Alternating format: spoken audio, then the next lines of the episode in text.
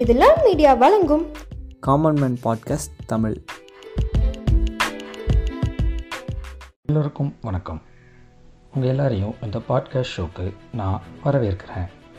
இந்த பாட்காஸ்ட் ஷோவில் நம்ம பார்க்க போகிறவர் பன்னிரெண்டு டிசம்பர் ஆயிரத்தி தொள்ளாயிரத்தி நாற்பத்தி ஒன்றில் அன்றைய கேரள மாநிலத்தைச் சேர்ந்த நாகர்கோவில் அப்படிங்கிற ஊரில் பிறந்தார். நாகர்கோவில் டிவிடி ஹை ஸ்கூலில் தன்னோட பள்ளி கல்வியை முடித்த இவர் பின்னர் மதுரை தியாகராயர் பொறியியல் கல்லூரியில் சேர்ந்து இயந்திர பொறியியல் அதாவது மெக்கானிக்கல் இன்ஜினியரிங் டிபார்ட்மெண்ட்டில் இளநிலை பொறியாளர் பட்டம் வாங்குறாரு. இந்த டைமில் அவங்க அப்பாவும் இறந்துடுறாங்க. இதுக்கப்புறம் இஸ்ரோவில் அவர் சயின்டிஸ்டாக ஆயிரத்தி தொள்ளாயிரத்தி அறுபத்தி ஆறில் வேலைக்கு சேர்றாரு.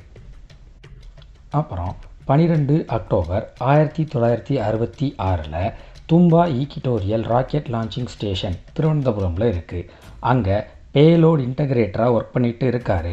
அப்போ இந்திய விண்வெளித்துறையோட தலைவர் அதாவது இஸ்ரோ சேர்மேனாக இருக்கக்கூடிய விக்ரம் சாராபாயை அங்கே வச்சு அவர் சந்திக்கிறாரு.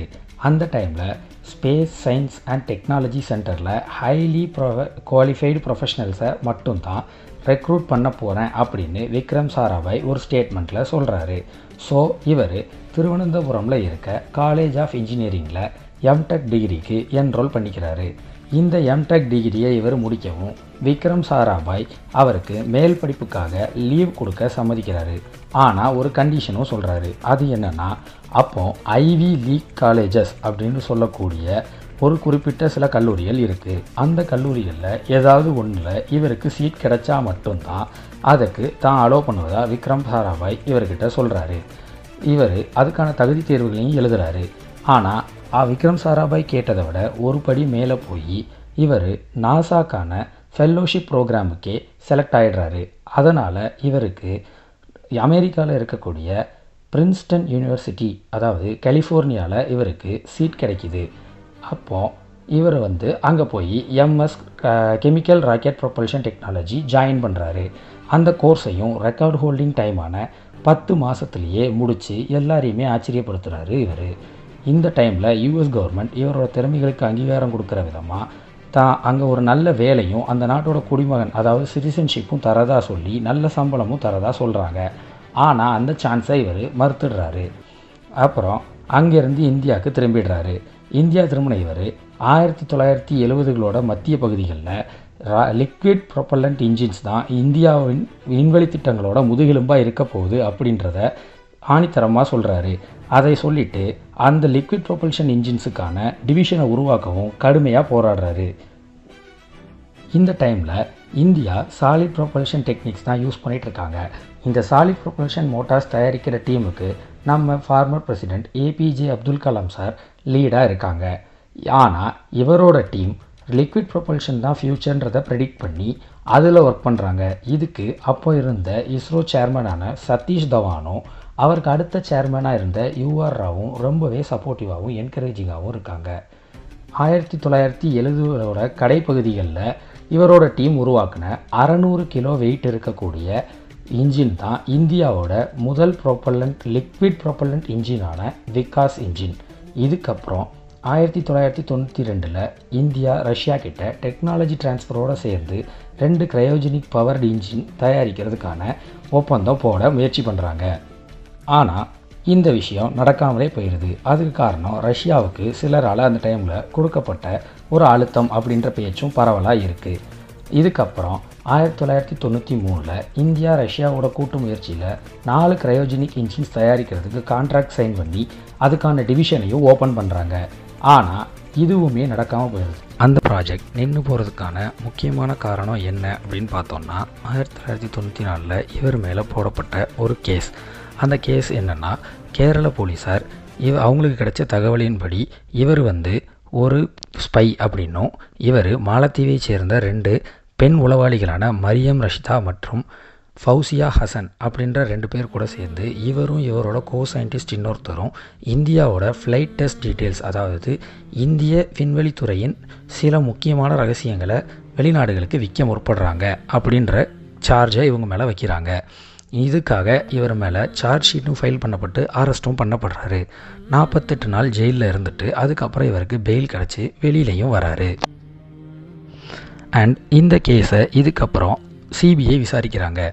ரெண்டு வருஷம் தரோவாக இன்வெஸ்டிகேட் பண்ணதுக்கப்புறம் சிபிஐ என்ன சொல்கிறாங்கன்னா ஆயிரத்தி தொள்ளாயிரத்தி தொண்ணூற்றி ஆறாவது வருஷம் மே மாதம் சிபிஐ இவர் மேலே எந்த தப்புமே இல்லை அப்படின்னு இவரை கேஸை விட்டே விடுவிச்சிடுறாங்க.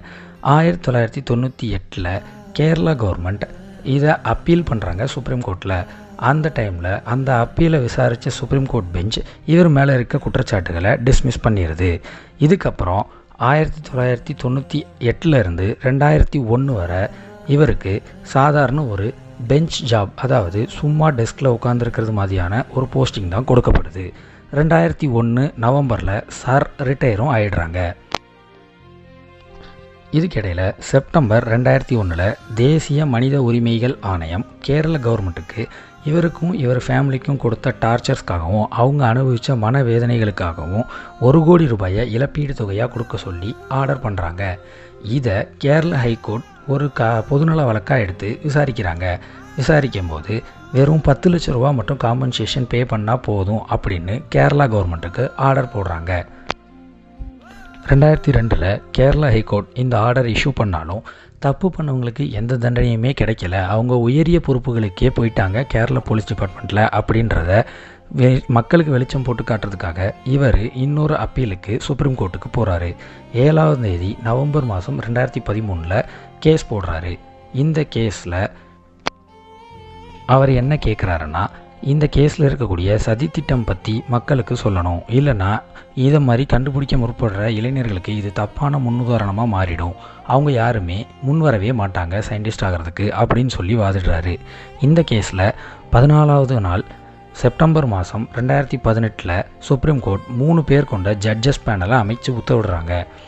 இந்த committee former chief justice Deepak Misra lead பண்ணுறாரு அவங்க ஜட்ஜ்மெண்ட்டில் இது முழுக்க முழுக்க ஜோடிக்கப்பட்ட வழக்குன்னு சொல்லி இவருக்கு ஐம்பது லட்ச ரூபா காம்பன்சேஷன் கொடுக்க சொல்கிறாங்க அந்த காம்பன்சேஷனை கவர்மெண்ட் கொடுக்க தேவையில்ல.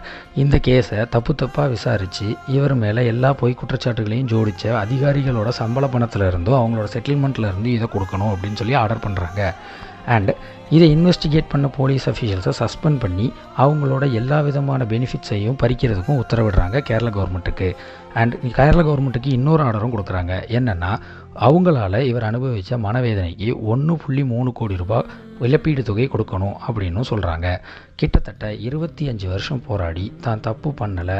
அண்ட் இந்தியா ஒரு ஐம்பது நாளில் எத்தனை வருஷம் ஸ்பேஸ் ரிசர்ச்சில் பின்னாடி போயிடுச்சு அப்படின்றதையும் இவர் ப்ரூவ் பண்ணுறாரு இடையில ஒரு பேட்டியிலையும் ஐயா என்ன சொல்லியிருக்காங்கன்னா ஆயிரத்தி தொள்ளாயிரத்தி தொண்ணூற்றி எட்டுலேயே நம்ம கிரையோஜெனிக் இன்ஜின்ஸை ஃபார்ம் பண்ணியிருப்போம்.